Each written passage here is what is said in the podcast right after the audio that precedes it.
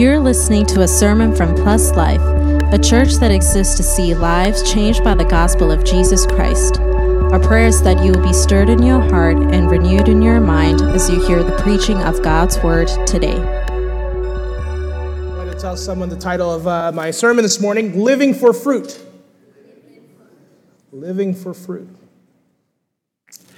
We are at the conclusion of our sort of mini series, our vision casting series called A Plentiful Harvest.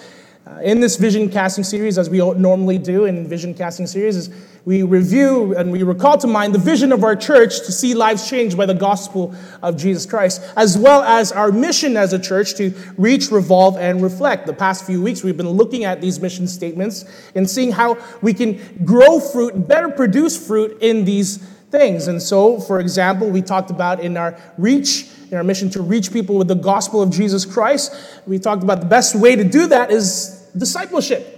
To, to practice discipleship and, and reflect. Last week we talked about reflecting Christ's love, and where that starts is by the renewal of our mind, because we cannot reflect the love of Christ if we are reflecting the love of the world. It must be different. It must be, uh, it must be the kind of love that Christ demonstrates to us. Now, if you recall, the, the, the, where this theme of a plentiful harvest comes from is from Jesus' own words in the Gospel of Matthew when he says, The harvest is plentiful, but the laborers are few. And therefore, pray earnestly to the Lord of the harvest to send out laborers into his harvest. Our goal and our, and our desire from this entire series is again to equip our church, to enable our church to be those laborers that Jesus is uh, talking about. So that we would be part of, of that group of, of, of God's people who actually go out into the harvest, actually go out and, and, and reap the fruit of, of salvation, of the kingdom of God, and that in our own spiritual walk, in our own lives, we would produce uh, more fruit, effective fruit. And so now, as we get to the final mission of our church to revolve, uh, what does that mean? Just as a reminder, as, as stated by our church, we preach and teach the Word of God boldly and have it shape the life and nature of Pluslife to be a God honoring, Christ exalting, spirit leading, and people loving community. Our ministries adhere to a gospel centered philosophy, and as a local body, we pursue to see all of life through a God centered and a God glorifying worldview. That is what we mean by revolve. We desire to cultivate lives and ministry that revolve around Jesus Christ and the Word of God. Right? That impacts our worldview and how we perceive and, and approach the world and respond to the things that are happening around us. And so, that first part of that mission statement, we're talking about the Word of God and preaching it boldly and teaching it uh, with a, with a Christ centered worldview. We're going to be talking about that in the workshop after church. So, again, there is a workshop after church where we're going to study, we're going to look at how to study the Bible and some, suggest some practical steps, some fruitful steps of how to do that. So, be ready for that, be excited for that. I hope you can stay around for that. Uh, and again, there will be food. But don't come for the food, come for the spiritual food, right? The Word of God. So, our purpose for us this morning, however, in, in the sermon is to, to discuss that second part of that mission statement. How do we cultivate these lives that revolve around Christ, that is gospel centered, that is Christ centered, and, uh, and have a worldview that is consistent with Scripture and, and, and the will and the purposes of God? Just again, as we have sung, not our will, but the will of God. Not that that isn't happening in our church, by the way. I, I do believe it is happening in our community, but as we know, our walk in the, our, our walk with God in this world, in this fallen world, can oftentimes be inconsistent. Sometimes we can be wishy washy with our faith. Especially when things are going well, there's no problems, there's no issues. Our tendency is to sort of to, to, to drift further away from a Christ centered lifestyle. Maybe we become complacent in the, the will of God for our lives. Then when trouble appears, when, when, when circumstances and hardships come our way, it's like, okay, now we got to go back to God. We got to cling closer to God. And sometimes it even happens the opposite way, too. When hardships come, we run further away from God. Or, and then when, when, when things are okay, then that's when we think, okay, now I can go and, and, and work on my spiritual life. But to have lives that revolve around Christ is, is the idea of having a life that is consistently orbiting around Christ. Similar to how the moon revolves around the earth and the earth revolves around the sun. There's a consistency, it doesn't ever waver. And, and, there's a consistency regardless of what season you find yourselves in. That's what we're talking about here when we're talking about cultivating lives that, that revolve around Christ. That He is leading our lives, that He is governing our decisions, that the Spirit is helping us with, with our plans and our futures, our, our goals in this life. That we see everything that we're, we're, we're, we're, we're encountering in the world, whether it's on the news, on social media, through a, a, a biblical lens, biblical worldview. So our hope this morning is that, that, this, the, the, that the kind of fruit that we produce when we, when we say that we revolve in Christ, that we want to revolve around Christ, is that in every aspect of our life, whether we're here at church or we're outside of church, that we are producing fruit. That we are faithful followers of Christ, regardless of what season or circumstance that we find ourselves in. So then, how do we do that? How do we cultivate this, this, this Christ centered life? How do we cultivate lives that revolve around Christ? Well, to answer this question, we're looking to Paul's letter to Timothy. Some context here. Second Timothy is the last epistle of Paul. It's his last prison letter, actually, the last letter he writes to, to anyone from prison. And in this letter, he's giving sort of his final encouragements to his disciple Timothy, his protege Timothy. If you recall from the book of Acts, uh, from a young age, Paul takes up Timothy as his disciple. Timothy travels with Paul, he disciples him, and then as a result, where Timothy is at right now, where Paul's writing to Timothy, he, Timothy is actually the pastor of the church of Ephesus at this point.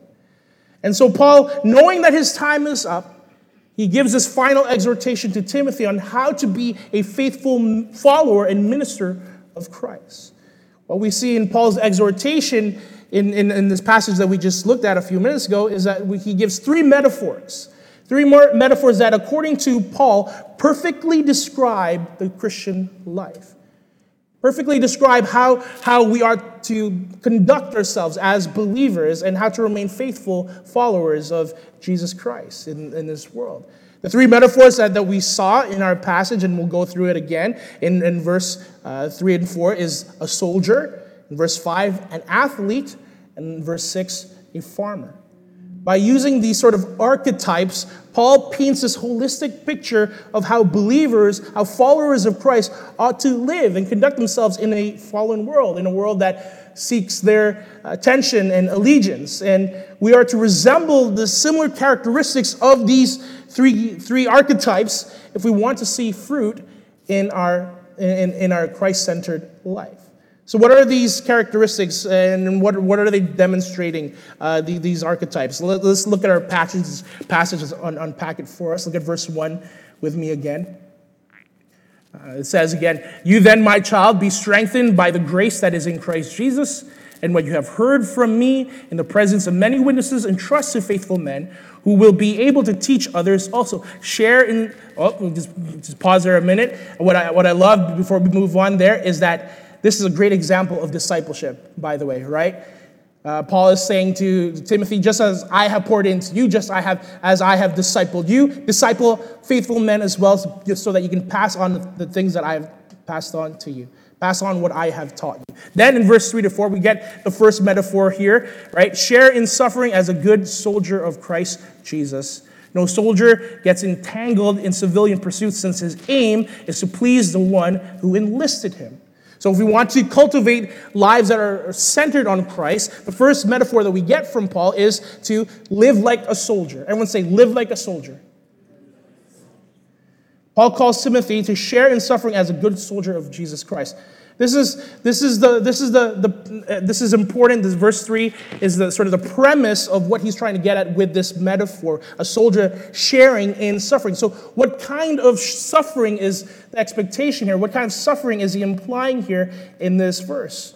Well, fun fact I, I never knew this, but as I was studying uh, our passage and sort of just some historical backgrounds, context here, did you know that in, in Rome, Roman soldiers in the first and second century, during the time of the New Testament, during the time of Paul and Timothy, Roman soldiers were prohibited from marrying because it was the mindset that these soldiers had to remain focused and disciplined in order to serve the empire, in order to serve Rome. It is only after they were discharged as soldiers could they take up civilian pursuits, take up uh, marriage or have kids, whatever it was. Now, why do I bring this up? Because, again, Paul says in verse 4 no soldiers get entangled in civilian pursuits, since his aim is to please the one who enlisted him. Paul talks about uh, in, in 1 Corinthians, there is a parallel passage where Paul mentions a, a similar uh, mindset here when he's promoting the idea of celibacy. In 1 Corinthians chapter 7, verse 32, it says, I want you to be free from anxieties. The unmarried man is anxious about the things of the Lord, how to please the Lord, but the married man is anxious about worldly things, how to please his wife and his interests are divided. And the unmarried is betrothed uh, or betrothed woman is anxious about the things of the Lord, how to be holy in body and spirit, but the married woman is anxious about worldly things, how to please her husband. So Paul is so so so what we're gathering here is that the similar discipline and sort of selflessness that soldiers demonstrated, at least back in, in the Roman Empire, that believers are to demonstrate a similar discipline. Is he saying here, by the way, that everybody should be celibate, that no one should uh, get married and whatnot? Obviously not, right? That's not, I don't, I don't believe that's what, what Paul is trying to say to Timothy. But what he is getting at is that the believers in Christ, who are like soldiers in Christ, need to have an undivided focus on Christ. That, that suffering, again, that, that he talks about in verse 3 is in the context of a soldier that doesn't, uh, that, that, that, it doesn't simply mean that he doesn't, that suffering is coming from a place of not being married or not having any attachments in this world, but it simply means that the soldier is, is completely focused and in the practice of self denial in order just to, to live and please the master, in order to live for the king. A soldier's celibacy was a symbol of their complete denial of self, denial of their name, meaning their, the, the legacy that they would leave behind, denial of any wealth, any, any family to, to, to distribute their, their, their income to, denial of any worldly attachments, including relationships. All for, this, all for the sake of this undivided service and focus and dedication to their king, to the emperor. And again, the same way, Paul is uh, calling believers, calling Timothy to a same focus, to the same selflessness. In 2 Corinthians chapter 5, verse 14, it says, For the love of Christ controls us because we have concluded this that one has died for all, therefore all have died, and he died for all, that those who live might no longer live for themselves, but for him who, for their sake, died and was raised. Paul's push in this idea of suffer like a soldier, uh, suffer, he, he's pushing this idea of self denial in order that you might live not for yourself, but for Christ not live for yourself, but live for the one who has enlisted you into the family of God. No longer living for ourselves, but for him who died. Now, I think it's very important here as well. In verse 4, uh, Paul says that we are not to be entangled in civilian pursuits. What does this mean? Does it, uh, uh, what does it mean that, you know, I'm going to follow Christ, I'm going to leave everything else behind, and I'm just going to do the work of the Lord? Does, is that what Paul means here? No. It does not mean that in, the, in our pursuit of a Christ centered life that we deny sort of the basic necessities of our family, our responsibilities to our workplaces. We quit our jobs, go and do other things for the Lord. That's not what it means. Because the reality is, the reality is it's in those spheres, in our family, in our workplaces, in our school, that we are called to be the soldiers of Christ, to be a good soldier in Christ, to serve God within those responsibilities. See, I think it's important to understand that, in, that the Bible does not prescribe a duality in the Christian life. Meaning, the Bible doesn't compartmentalize what is sacred to the believer and what is secular to the believer, or what is spiritual and what is material, what is godly and what is earthly. The expectation is that being a good soldier of Christ means that every aspect of our lives, whether it's our workplaces, our schools, our families, is incorporated in our spiritual walk. It, that our, our, our, our allegiance to Christ is also governs how we interact and view all these other spheres of life. Paul says, whatever you do, whether you eat or drink, whatever you do, all do it all for the glory of God. There's no division, right? You're not just a Christian when you're here in the church, you're also a Christian when you're outside, when you're in the workplace. So every sphere of, of, a believer's life is meant to be subjected to the authority of God and pursued for his glory. So what does, this, what does Paul mean then when he says, don't be entangled in civilian pursuits? Simply that there are things in this world that can distract us, distract soldiers, things that normal civilians are entangled with that we shouldn't be.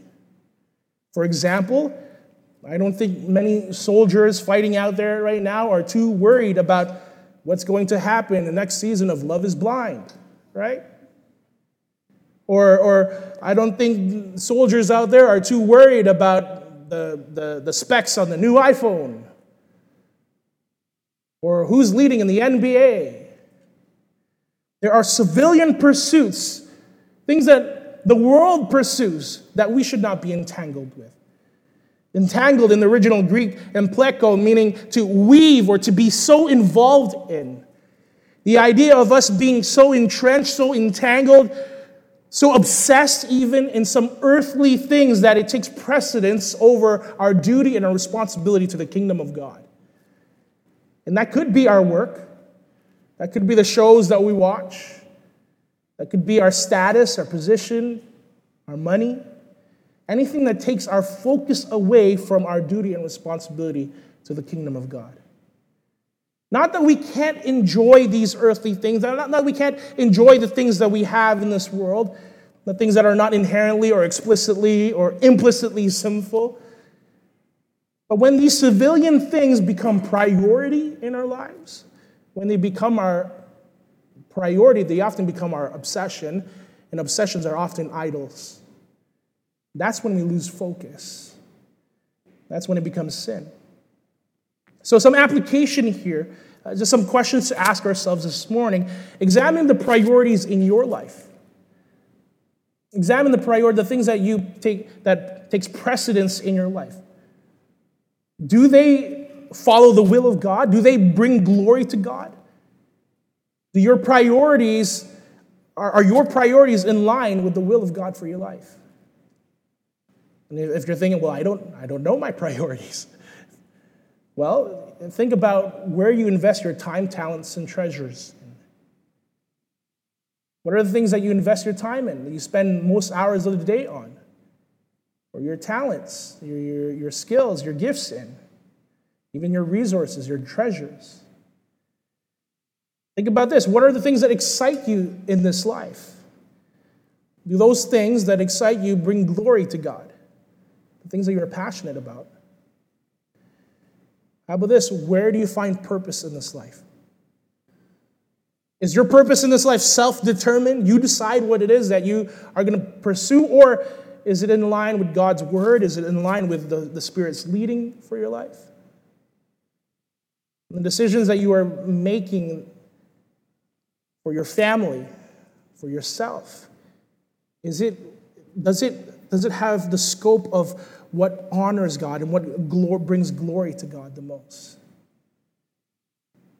Again, every aspect of our life, every sphere of our life needs to be in, in, under subjection to the authority of God in order to bring Him glory.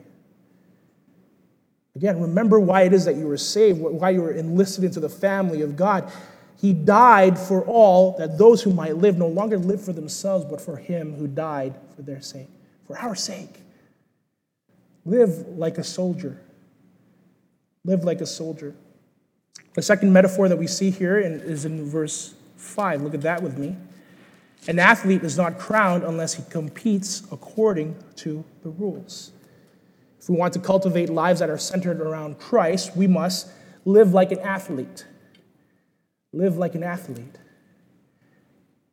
Everyone say, live like an athlete, just to make sure that you're awake. No one's awake. All right, let's uh, pack up stuff here.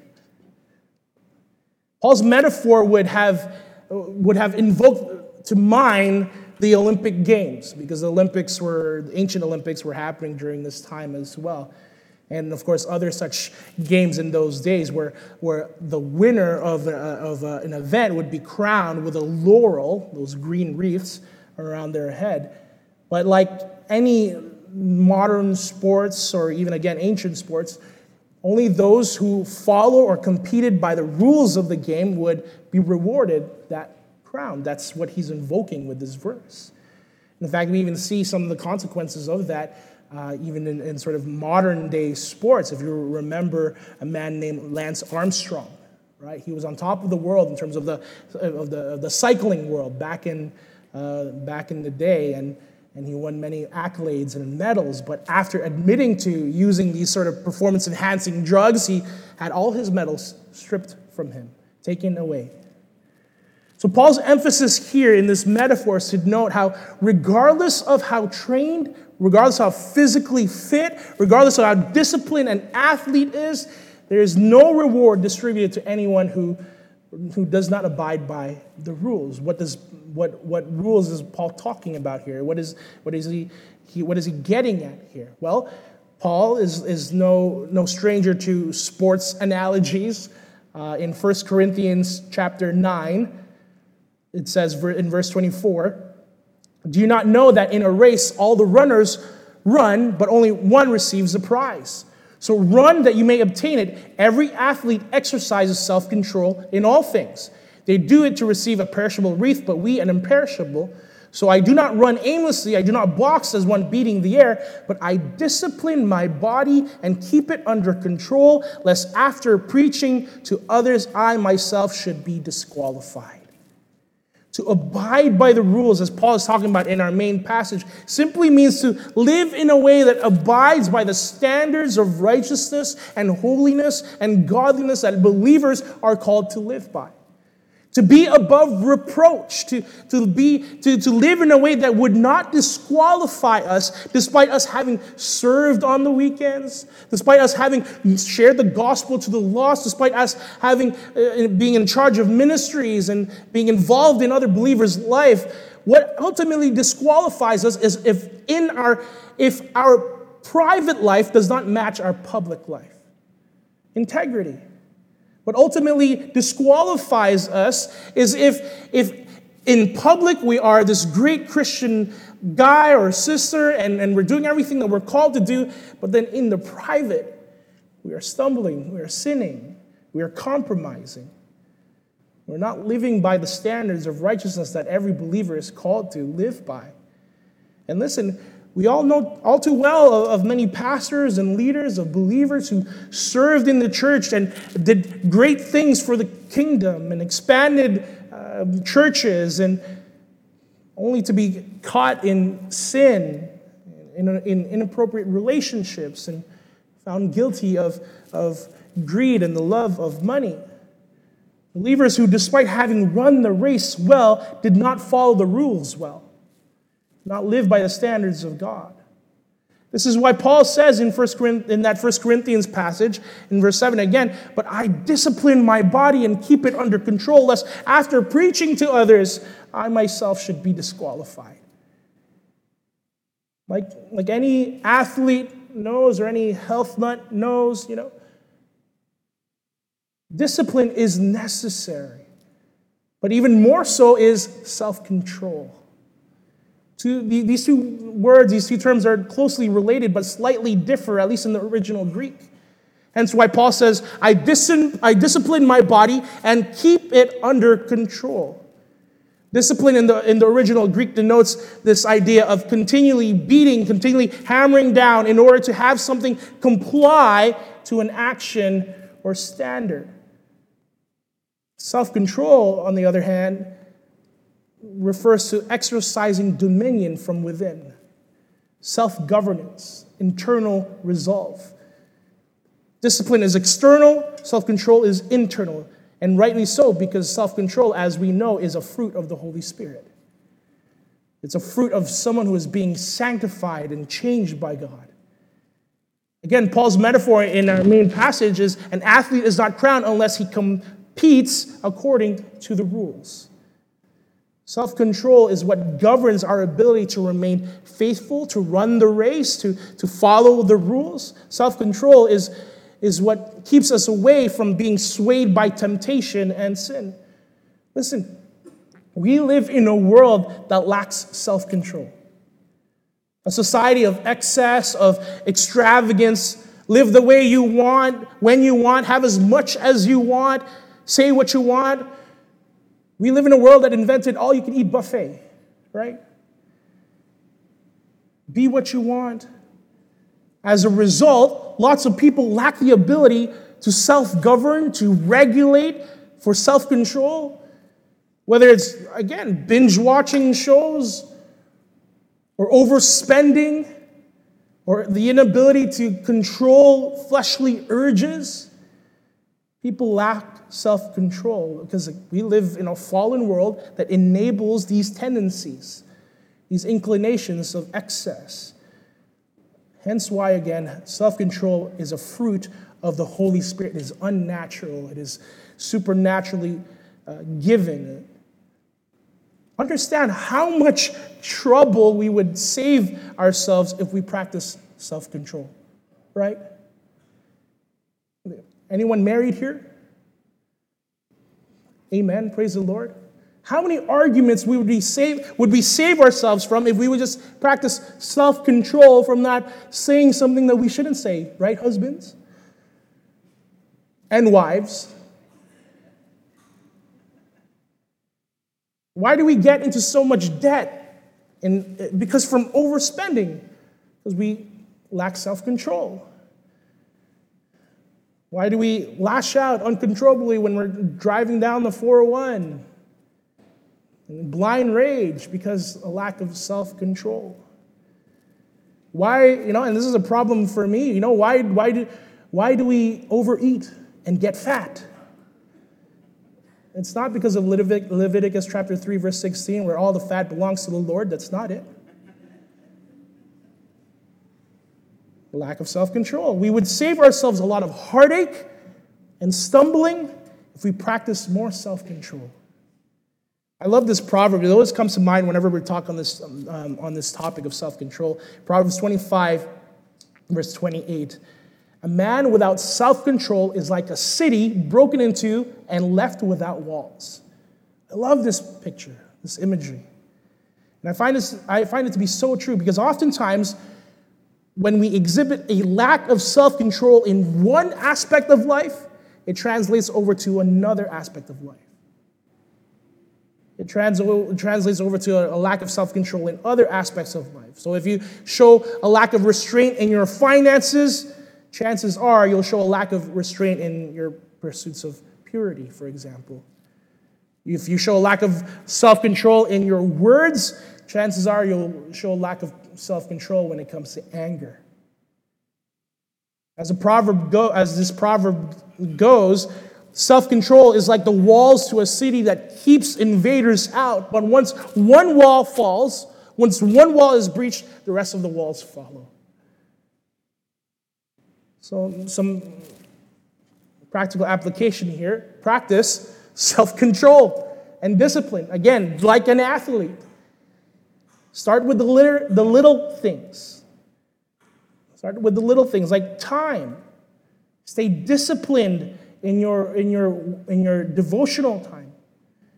Stay disciplined in, your, in, your, in, your, in, in the time you're spending in God's Word, you're spending in prayer. Wake up early if you need to wake up early. Listen, if you can wake up early to go to work and be on time, you can wake up for the, early for the Lord whether that's in your devotional life or in church, right? Should be able to wake up early to, to be disciplined in that. Practice holding your tongue.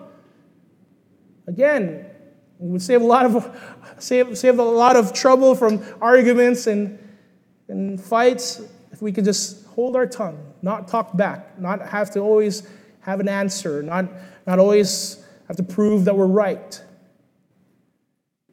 Practice, avoid, practice avoiding places or sites or shows that you know you'll be tempted in or you'll be triggered by.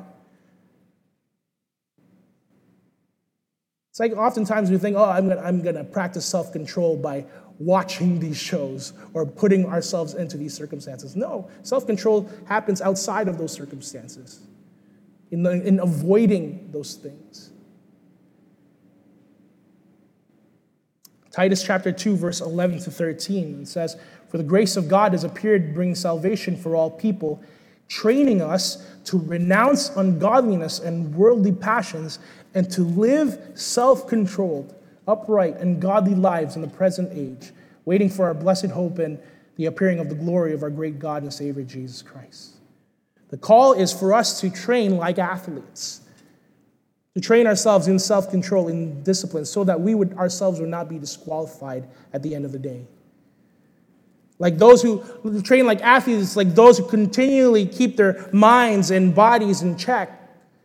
Discipline, those who practice self control, who abide by the rules. That, that's what we are called to do live like athletes. Lastly, the final metaphor that we see here, verse 6 it is the hard-working farmer who ought to have the first share of the crops. We want to cultivate lives that are centered on Christ. We must live like a farmer. Everyone say, live like a farmer. No, this is not a sign for all of us to move to Calgary and start living on farms and communities. Although, another sermon. Um, Paul's emphasis here is pretty clear. We're called to be like the hardworking farmer who labors despite the season, despite the condition of the ground, despite circumstances in order to produce fruit for the harvest. But the metaphor goes beyond a great work ethic, though that is important for a believer's life as well. We are to have a great work ethic for the kingdom. It speaks in greater depth of, of the, the patient endurance that farmers often have awaiting for their yield, for their fields to grow. Those who labor despite hardship and toil, awaiting a great harvest. Those who persevere through seasons where no fruit is visible, no evidence that their, their toil, their work has amounted to anything. Yet they still endure, they still persevere. Like farmers, we ought to persevere, endure in patience. Remember the context of this entire letter to Timothy. This is Paul's letter to the, the final letter that Paul makes to Timothy or to anyone else in the church from prison, at least that, that we know of. Paul had run the race. He had sown the seeds of the gospel. He had planted churches. He had edified believers. He has endured hardships, persevered through persecutions. He's gone through tribulations. He has been shipwrecked. He has been beaten, rejected, stoned. Now he's in prison, awaiting to be beheaded in Rome, awaiting for his, patiently awaiting for his eternal reward. Paul not only worked for the kingdom, but he also persevered and endured to the end. And the, these agricultural metaphors is nothing new to Paul. He's used them before. Galatians chapter 6, verse 8 to 9. He says, For the one who sows to his own flesh will from the flesh reap corruption, but the one who sows to the Spirit will from the Spirit reap eternal life. And let us not grow weary of doing good, for in due season we will reap if we do not give up. Again, a call to perseverance, a call to endurance. Listen, the believer's life is, is not going to be easy. There's hardships, there's trials, there's tribulations, there's persecutions. You will be rejected by the world, be hated by the world.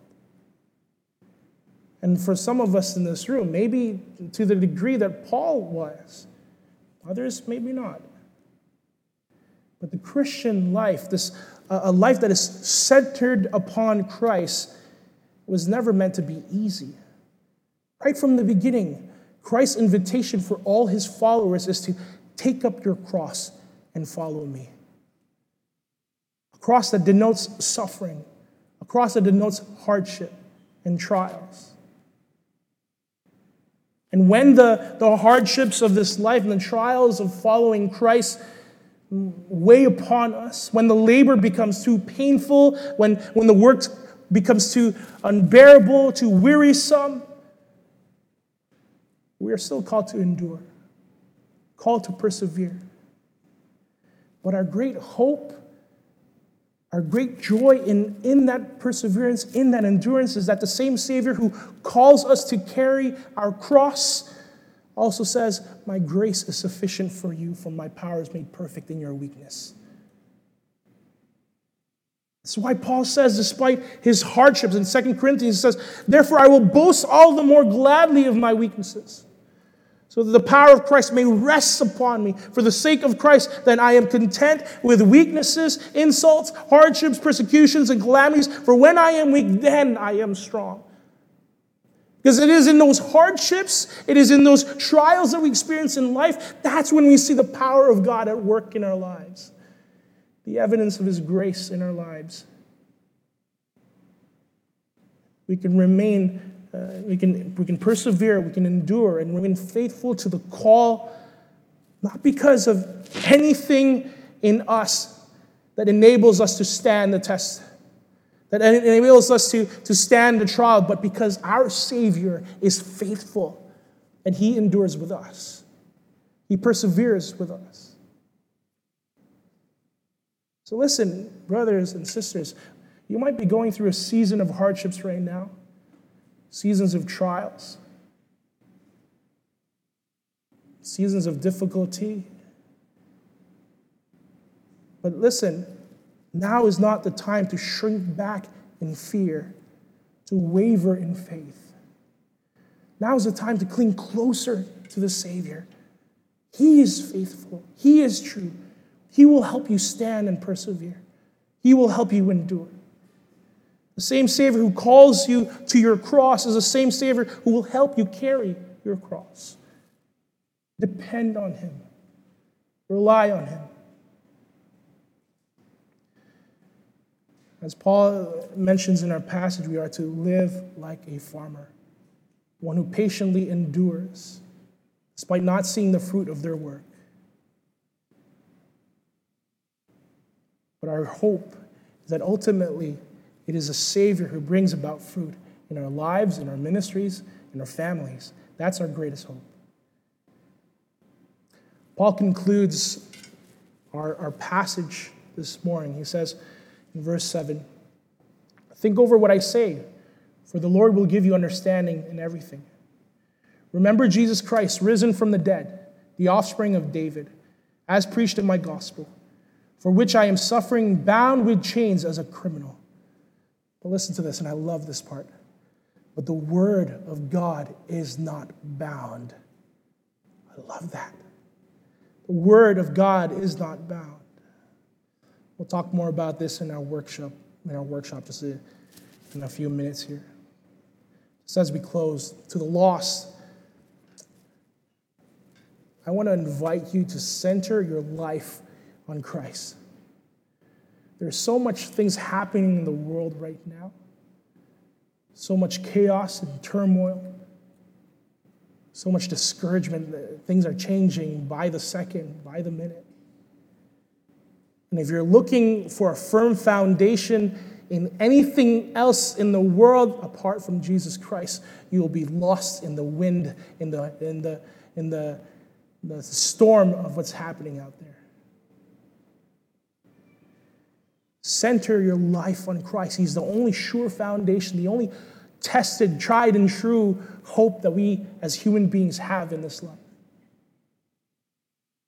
Put your faith in Him, put your trust in Him, not just in this world, not for things in this world, but also for eternity, the next life. That is our great security and our hope in Jesus.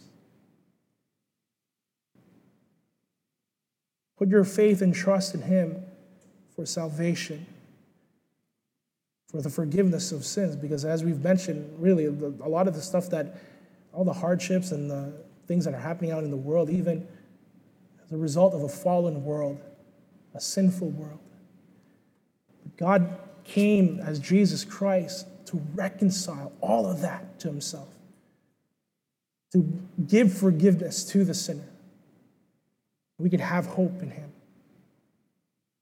Center your life on Christ. To the found, Brothers and sisters, I again exhort you to live like a soldier, to live a life that is focused, that is committed to the cause of the kingdom of Jesus Christ. Practice self denial. Live like an athlete. Practice self control. Discipline yourselves. Remain faithful to the standards of God. And live like a farmer. Persevere. Endure. Put your hope in the Savior who helps us persevere and endure. Let's pray.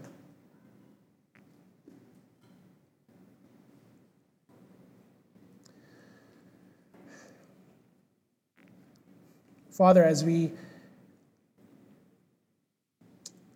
as we confess, O oh God, where we have fallen short, as your Holy Spirit moves in conviction in our hearts, I pray that you would highlight in our minds where we have strayed, where our lives have stopped revolving around you. Where we have prioritized the things of this world, the things of the flesh, our own desires, our own will, over yours. And I pray, God, that you'd bring about conviction that we might truly repent, oh God. Turn from those mentalities, turn from those desires, turn from those lifestyles. I pray that we would put you first, God. I pray that we would be a church that is known for putting you first. Is wholly committed to your kingdom, to your will, to your work, to your word. God, we are so prone to wander. Oftentimes we do. I pray, oh God, that, Lord, by your grace and your mercy, you'd help us find our way back to you. Be faithful to you just as you are faithful to us. To persevere with you just as you have persevered with us. Oh Lord, help us. Help us to be a church that is Christ centered, that is situated upon your truths, that is situated upon your gospel. That every aspect of our lives would proclaim your glory.